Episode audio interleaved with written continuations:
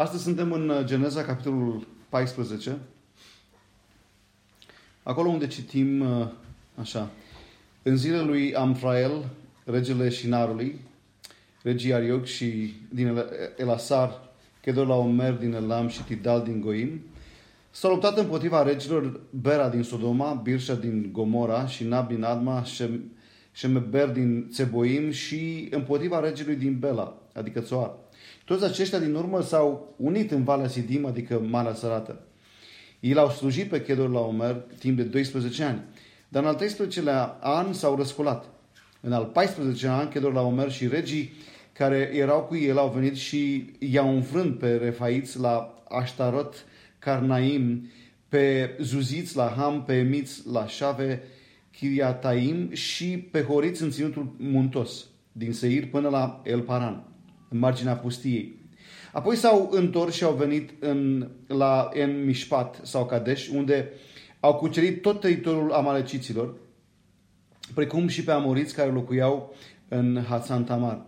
Atunci regii din Sodoma, din Gomora și din Adma, din Țeboim și din Bela, adică din Țoar, au ieșit și s-au pregătit de luptă în Valea Sidim, împotriva regilor Chedor la Omer din Elam, Tidal din Goim, Am Rafel din Shinar și Arioc din Elasar patru regi împotriva cinci.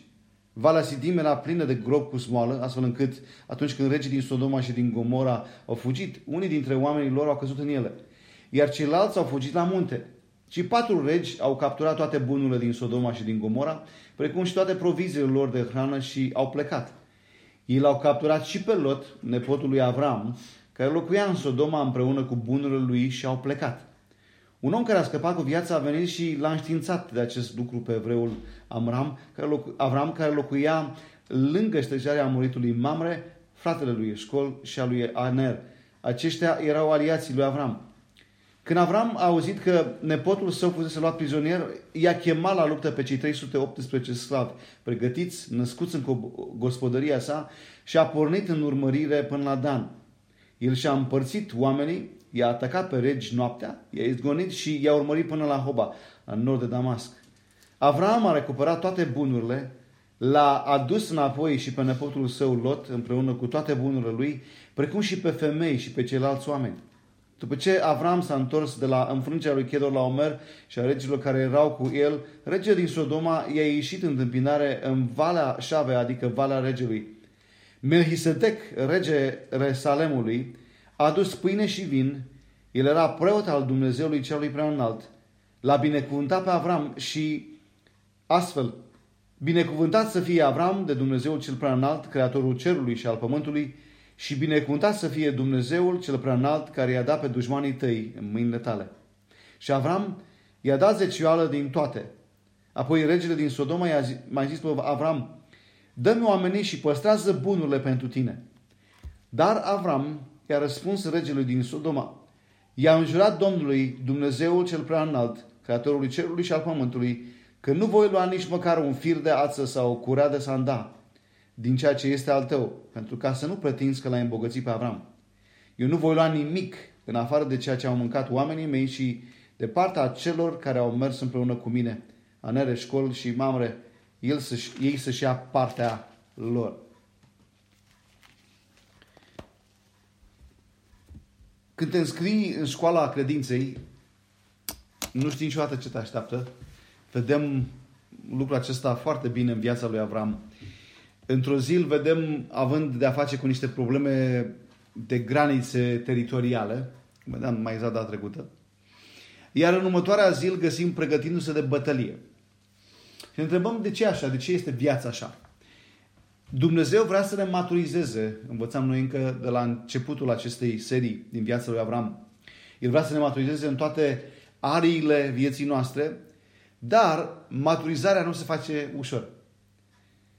Nu există creștere fără provocări și nu există provocări fără schimbări. Mai spunem o dată, nu există creștere fără provocări, fără încercări, fără teste, cum vreți să numiți. Dar nu există provocări de asemenea fără schimbări. Iar schimbarea nu e ceva care ne place din fire. Dacă circunstanțele nu s-ar schimba, totul ar fi predictibil, ar fi uh, așa de plictisitor pentru, pentru unii dintre noi, în special.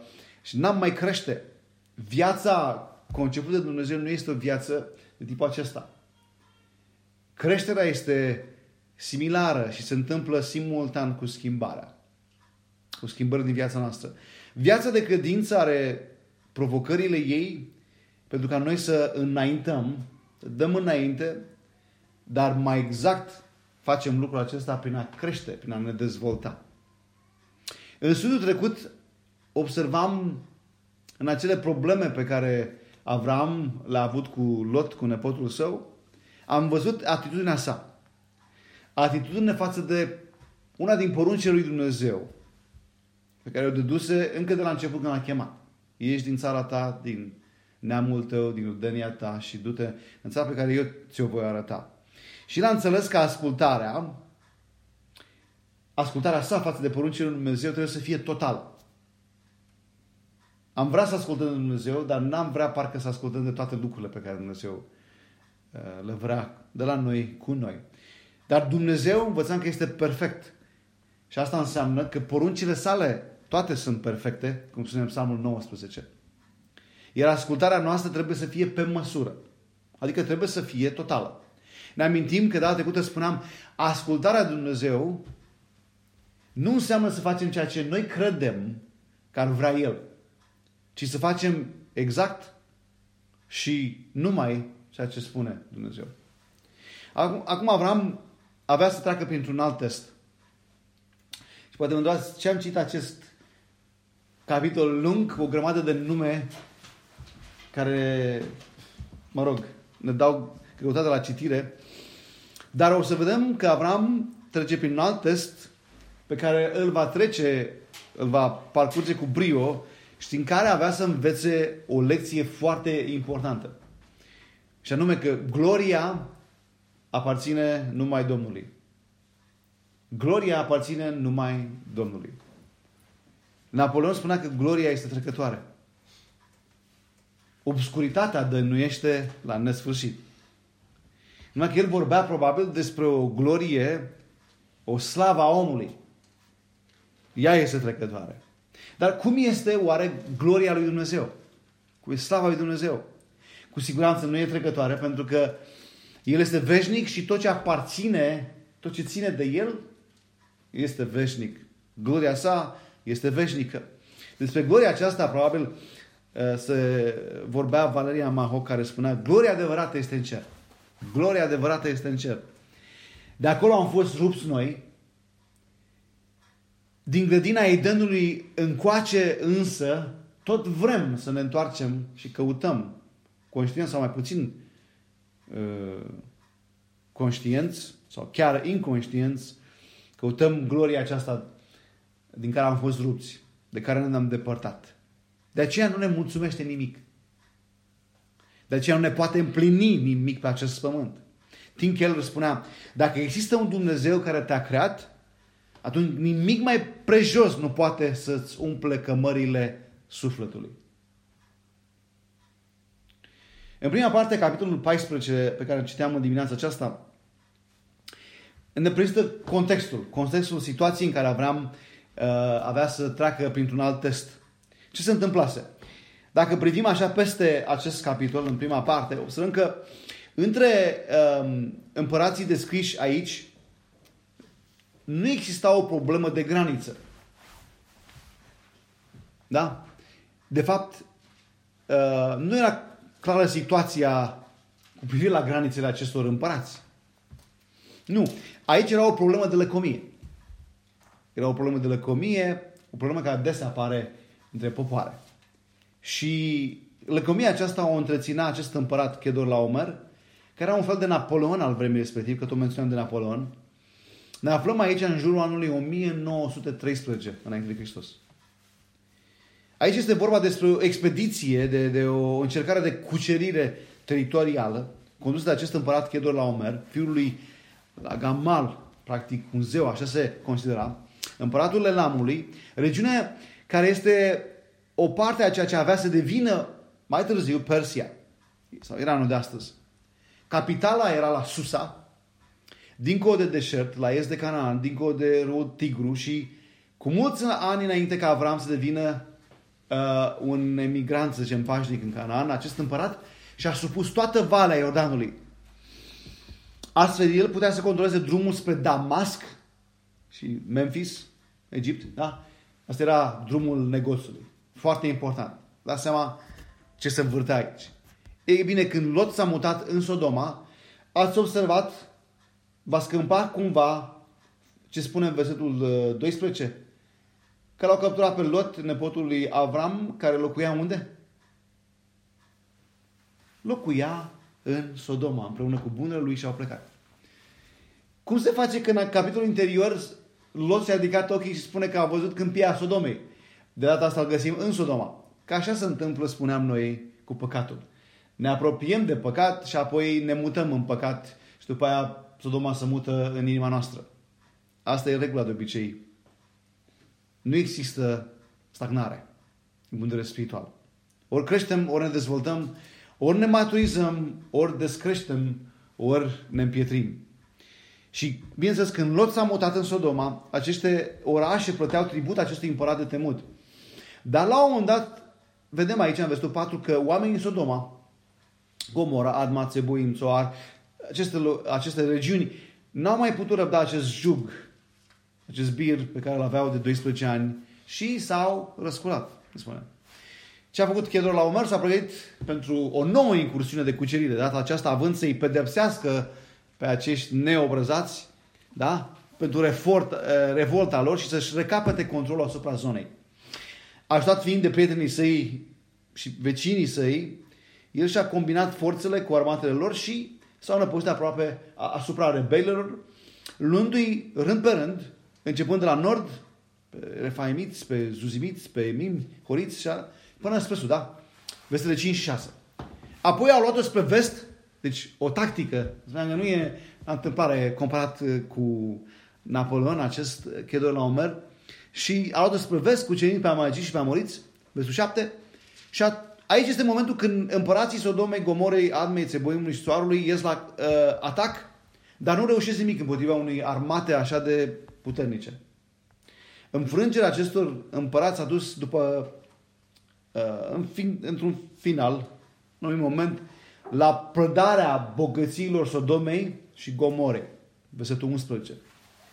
Lucrul este de menționat aici uh, și mai sublim o dată, că ceea ce ni se descrie aici, în aceste lucruri, în acest loc din Scriptură, este legat, deci tot acest, tot acest context, e legat ca să sublinieze că Lot, nepotul lui Avram, este luat și el de acești împărați aproape de război împreună cu tot ce avea el. Observați, e foarte specific versetul 12.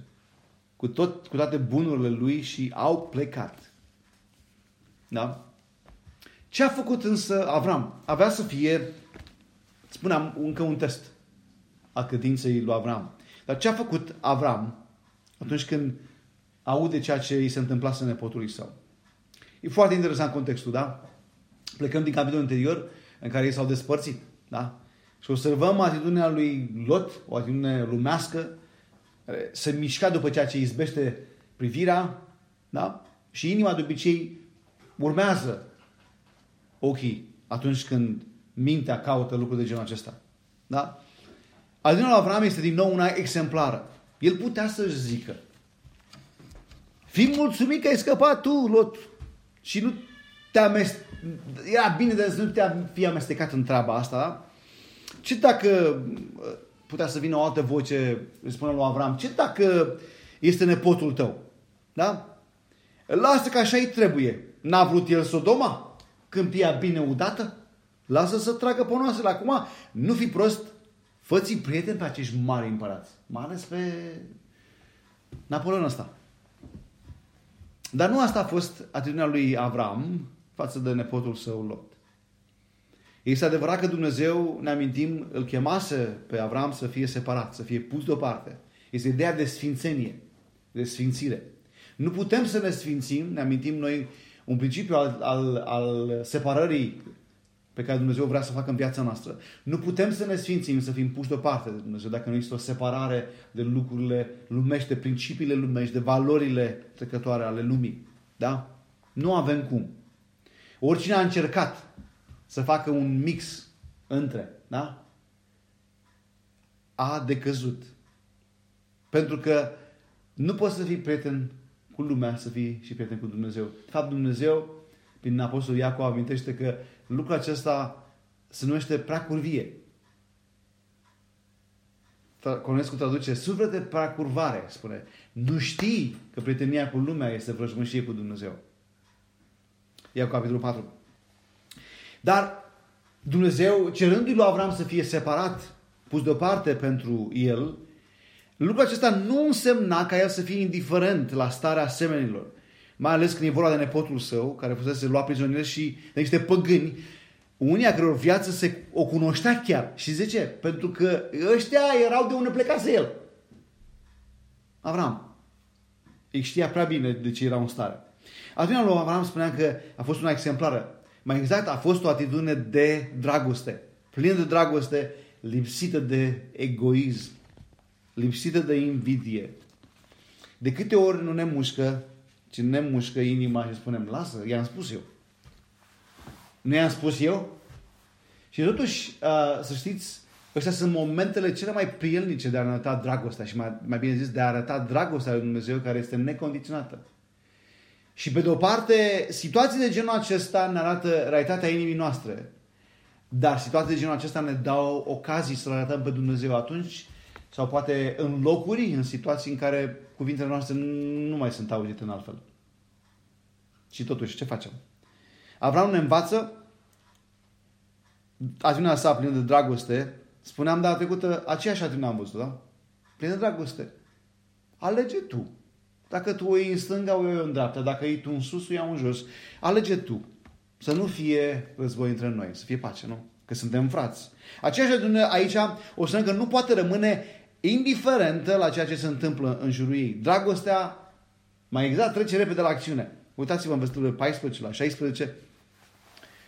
Inima lui Avram în această situație spune, de parte a fost prompt în intervenția sa de salvare a lui Lot. Spune, cum a auzit, versetul 14, când Avram a auzit,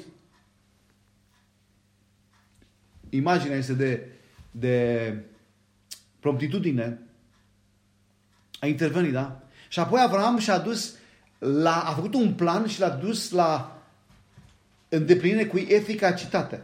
Uitați-vă în versetele mai departe, în versetul 14 până la 16. Spune, i-a chemat la luptă. Da? Cunosc spune, i-a înarmat. Da? A pornit apoi, spune, în urmărire. I-a urmărit, da? I-a izgonit. Îmi place cum spune Conescu. S-a aruncat asupra lor. Da? I-a uh, izgonit, i-a bătut, i-a urmărit și apoi planul s-a încheiat aducându-l pe Lot înapoi. Da? Versetul 16. I-a dus înapoi. Vezi, când Dumnezeu ne pune deoparte pentru El, o face ca noi să putem să acționăm mai eficient în lumea aceasta în care El dorește să-și facă planurile. El ne pune deoparte ca să putem să vedem mai bine cum putem să împlinim planurile sale. Rezultatele credinței ascultătoare sunt întotdeauna fapte de dragoste față de aceia care sunt pierduți în lume. Și am putea să concluzionăm foarte important. Credința ne face independenți față de lume, dar nu și indiferenți. Credința în Dumnezeu ne face independenți față de lume, dar n-ar trebui și în realitate nu ne face indiferenți. Cum suntem noi la nevoile celor din jur? Mai ales față de aceia care, să zicem, avem o anumită relație și cum spuneam, le-am zis anumite lucruri, da? Cum mai suntem noi la nevoile lor? Cât de egoiști suntem? Cât de prompt suntem, ca să luăm exemplul Avram, să punem în practică, cât de prompt suntem pentru a, a-i ajuta în nevoile lor? De fapt, ce facem? Lansăm cuvintele de tipul mă voi ruga pentru tine. Da? Deci nu e rău. Dar mergem mai departe. Trecem la fapte concrete, la fapte clare. Avram, după ce rezolvă situația nepotului său, observăm că e foarte interesant uh, subiectul acesta care este menționat în Noul Testament, în Cartea Evrei, se întâlnește cu o persoană remarcabilă. E vorba despre Melchisedec, acest împărat al Salemului, Ierusalimul de viitor, din viitor, da? Care spune aici că era preot al lui Dumnezeu. Și apropo de ce spuneam în Evrei, dacă deschidem în Evrei, capitolul 7, versetul 14, uh, 1 la 4, Evrei, capitolul 7, versetul 1 la 4, mi se spune acolo despre acest uh, episod. Spune, acest Melchisedec, rege al Salemului, preot al Dumnezeului celui prea înalt, l-a întâlnit pe Avram când acesta se întorcea de la măcelul regilor și l-a binecuvântat. Iar Avram i-a dat zecială din toate. Numele lui înseamnă, în primul rând, rege al dreptății, ca să înțelegem un pic caracterul. Și pe vremea respectivă, numele oamenilor aveau de-a face cu caracterul lor. Spune rege al dreptății, apoi de asemenea el este rege și rege al Salemului, adică rege al păcii. Ierusalimul este orașul păcii, de aceea suntem îndemnați să ne rugăm pentru pacea Ierusalimului. Fără tată, fără mamă, fără genealogie, neavând nici început al zilelor, nici sfârșit al vieții și astfel fiind asemănat cu Fiul lui Dumnezeu, el rămâne preot pentru totdeauna, preot în teac. Vedeți, el, așa cum ne explică autorul cărții evrei, este prototipul lui Hristos, marele preot, după rânduiala lui Mehisedec.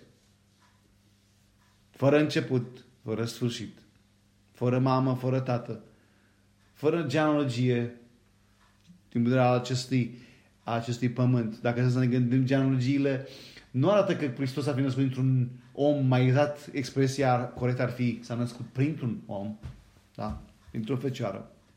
Dar înțelegeți pe ce e vorba. Și a, a, um, pentru prima oară, spune aici că Melchisedec acesta l-a binecuvântat pe Avram. Pentru prima oară se menționează num, unul din numele cunoscute al lui Dumnezeu și anume El Shaddai, Dumnezeu cel prea înalt. Dumnezeu cel prea înalt. Prea înalt înseamnă mai presus de orice zeu, de orice poate omul să inventeze. Melchisedec îi spune lui Avram secretul victoriei sale. O să în versetul 20. Binecuvântat să fie Dumnezeul cel prea înalt, El Shaddai, care i-a dat pe dușmanii tăi în mâinile tale. I-a dat pe dușmanii tăi în mâinile tale. Secretul victoriei lui Avram. Acest împărat preot, împărat preot, a cunoscut puterea lui Dumnezeu din viața lui Avram, a recunoscut-o. Și a spus acest lucru făcându-l conștient. Ce face Avram? Spune, ce atitudine a avut mai departe Avram, și aici atitudinea lui Avram continuă, ce a făcut Avram la auzul acestor afirmații? Versetul 20 în partea a doua spune Și Avram i-a dat zeciuială din toate.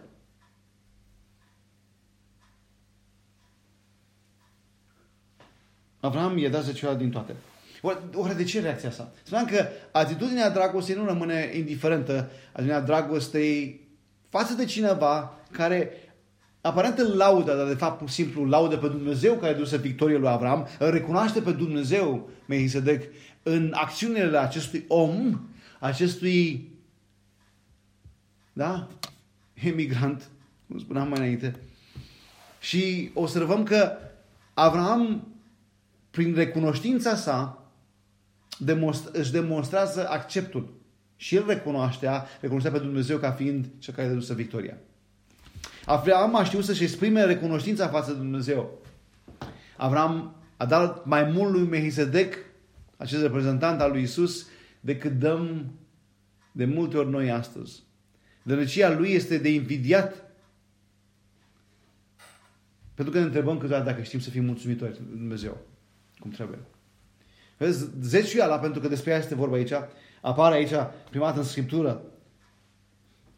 Înainte ca să fi fost dată legea, de Dumnezeu, este principiul recunoștinței față de Dumnezeu. Am mai spus-o și, și o mai spune și astăzi. Legile lui Dumnezeu sunt importante prin principiile care stau în spatele fiecăruia. Zecioala are în ea principiul recunoștinței față de Dumnezeu.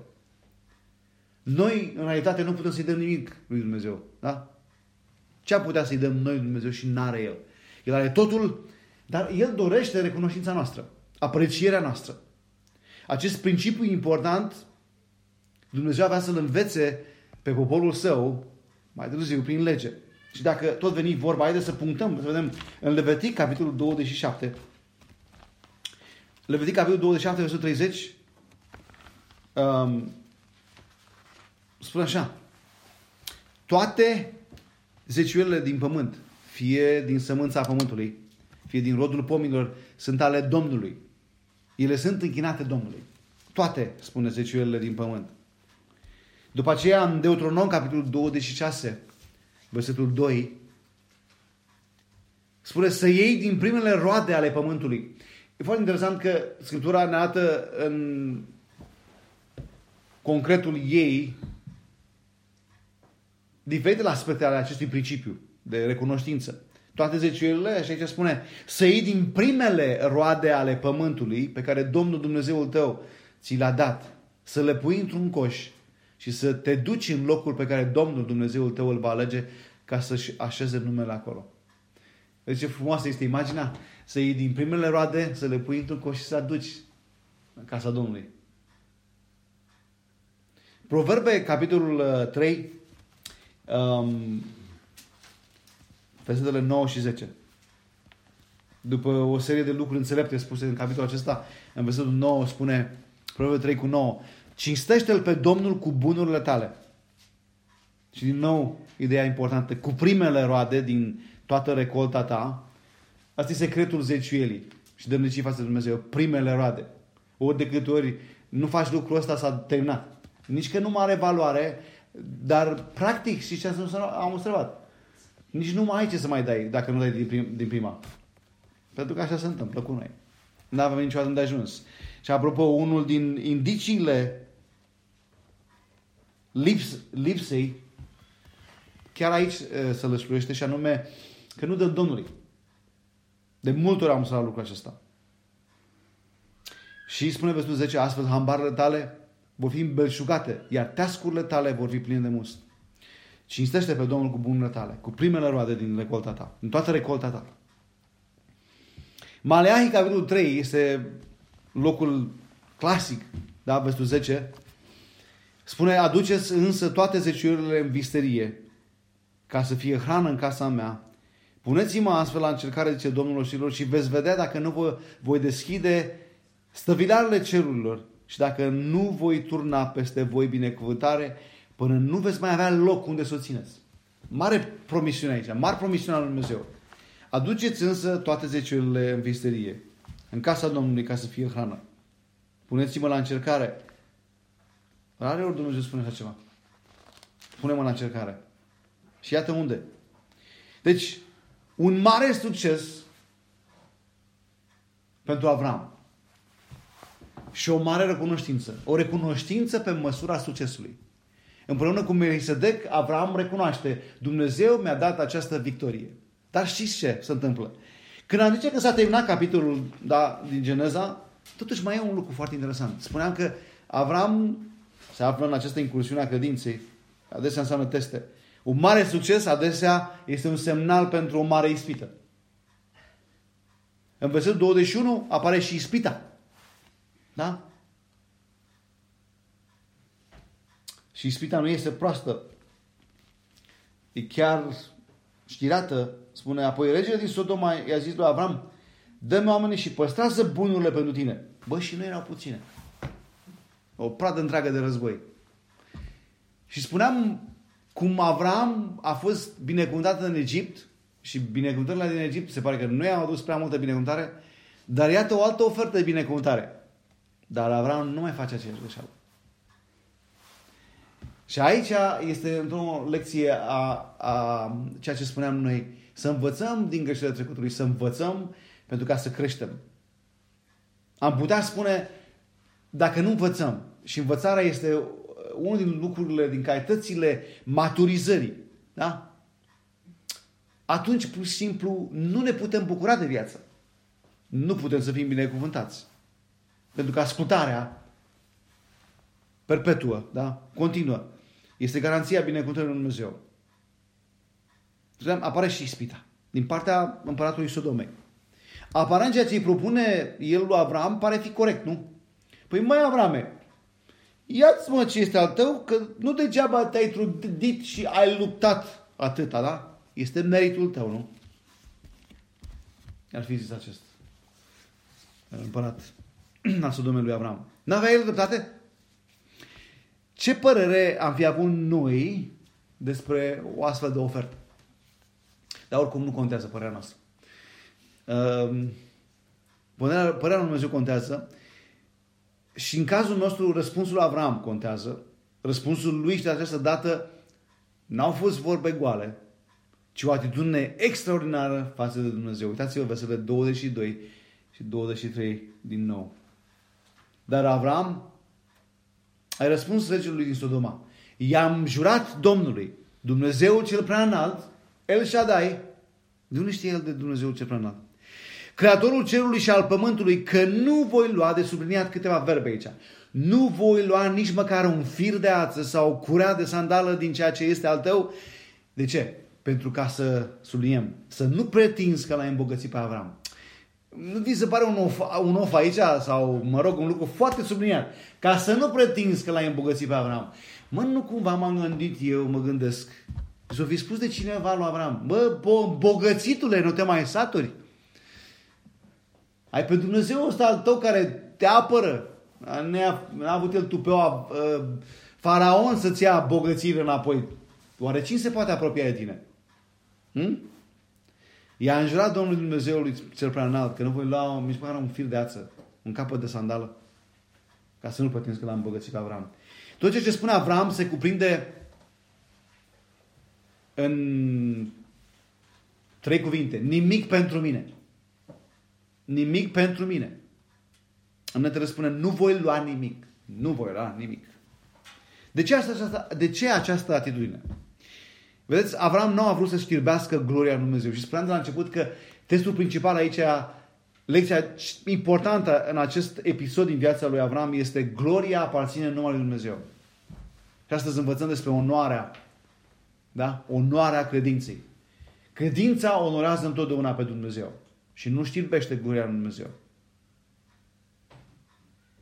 N-a vrut să ia nimic din prada aceasta de război, pentru că știa că totul, dar totul Dumnezeu făcuse. L-a crezut cu adevărat pe Melchisedec. E foarte interesant un lucru acesta se întâmplă imediat, da? Episodul ăsta cu împăratul Sodomei care spune ia și ia, dăm doar oamenii, dar ia tot, că meriți, da?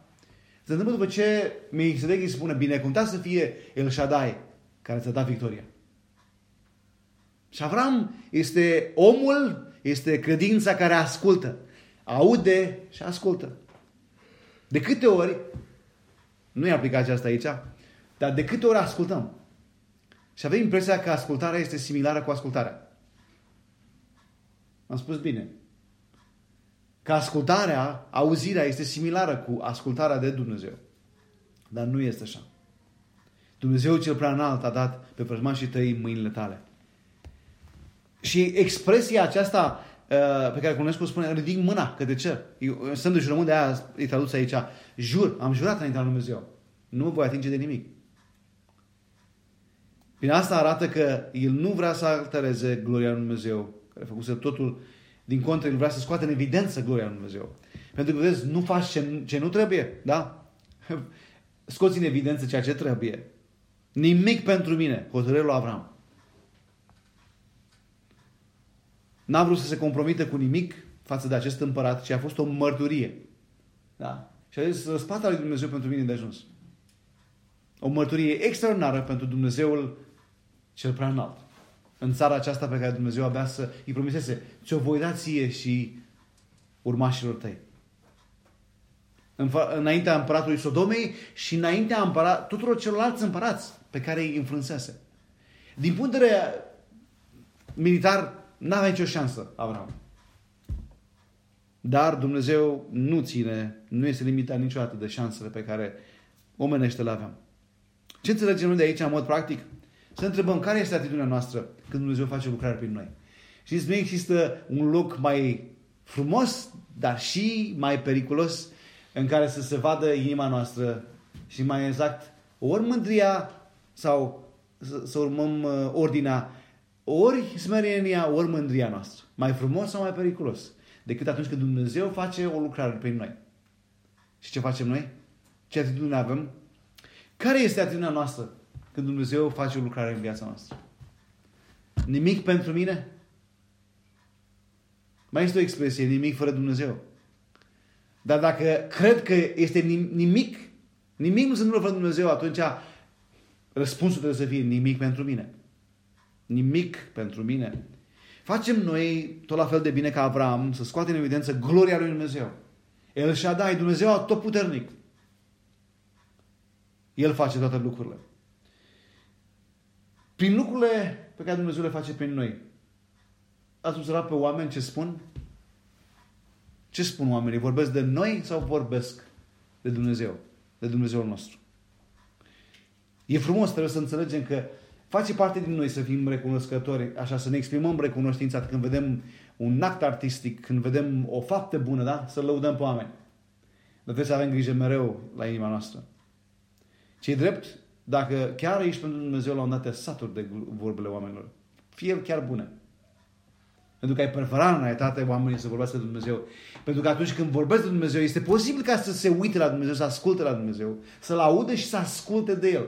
Că altfel, în felul acesta îi vor da glorie. Da? Apropo, suntem noi la fel de hotărâți. Vezi? Nu se va întâmpla nimic pentru mine decât dacă luăm o hotărâre. Sunt la fel de hotărâți ca Avram. Am jurat înainte lui Dumnezeu că nu voi lua un capă de ață. Nici măcar o, o curată sandală. Nimic pentru mine. Sau, dacă nu facem acest lucru, acceptăm compromisul în viața noastră. Mai acceptăm și ofertele lumii. Trebuie să învățăm să privim la implicațiile alegerilor noastre în ce privește uh, ceea ce lumea ne oferă. Pentru că de-a lungul drumului trebuie să vedem cam unde ajunge sufletul nostru. De asta consider că ofertele bune sunt mai ispititoare, mai, mai grele testele uh, uh, din jocul lor decât alte situații. Și să încheiem lecția aceasta din viața lui Abraham spunând așa, că tu onorezi numele lui Dumnezeu atunci când îl numești tatăl tău și când trăiești ca fiul său. Mă spune o dată, tu onorezi numele lui Dumnezeu atunci când îl numești tatăl tău și trăiești ca fiul său. Haideți să nu rugăm. Doamne, îți mulțumim pentru cuvântul tău pentru lecția aceasta minunată din viața lui Abraham. Pentru că ea ne arată spre Hristos. Că El este regele nostru. El este Melchisedecul nostru. Care mereu ne aduce aminte de realitate. Că Tu ești atotputernic. Tu ești victorios. Prin Tine reușim ceea ce reușim în viața noastră. Prin Tine avem victorii. Prin Tine avem binecuvântări. Prin Tine putem să stăm împotriva dușmanilor noștri, împotriva lucrurilor potrivnice, împotriva testelor și să creștem și să ne dezvoltăm în oameni care fac voia ta pe acest pământ. Pentru că asta învățăm din viața lui Avram, cum să te urmăm pe tine, Iisuse, cum să ascultăm de principiile tale, cum să învățăm să renunțăm la lume și să te urmăm pe tine. Te rugăm să ne ajuți uh, ca aceste adevăruri să ardă în inimile noastre să stăpânească inimile noastre și să influențeze deciziile noastre de zi cu zi. Spre slava Tatălui rugăm acest lucru. Amin.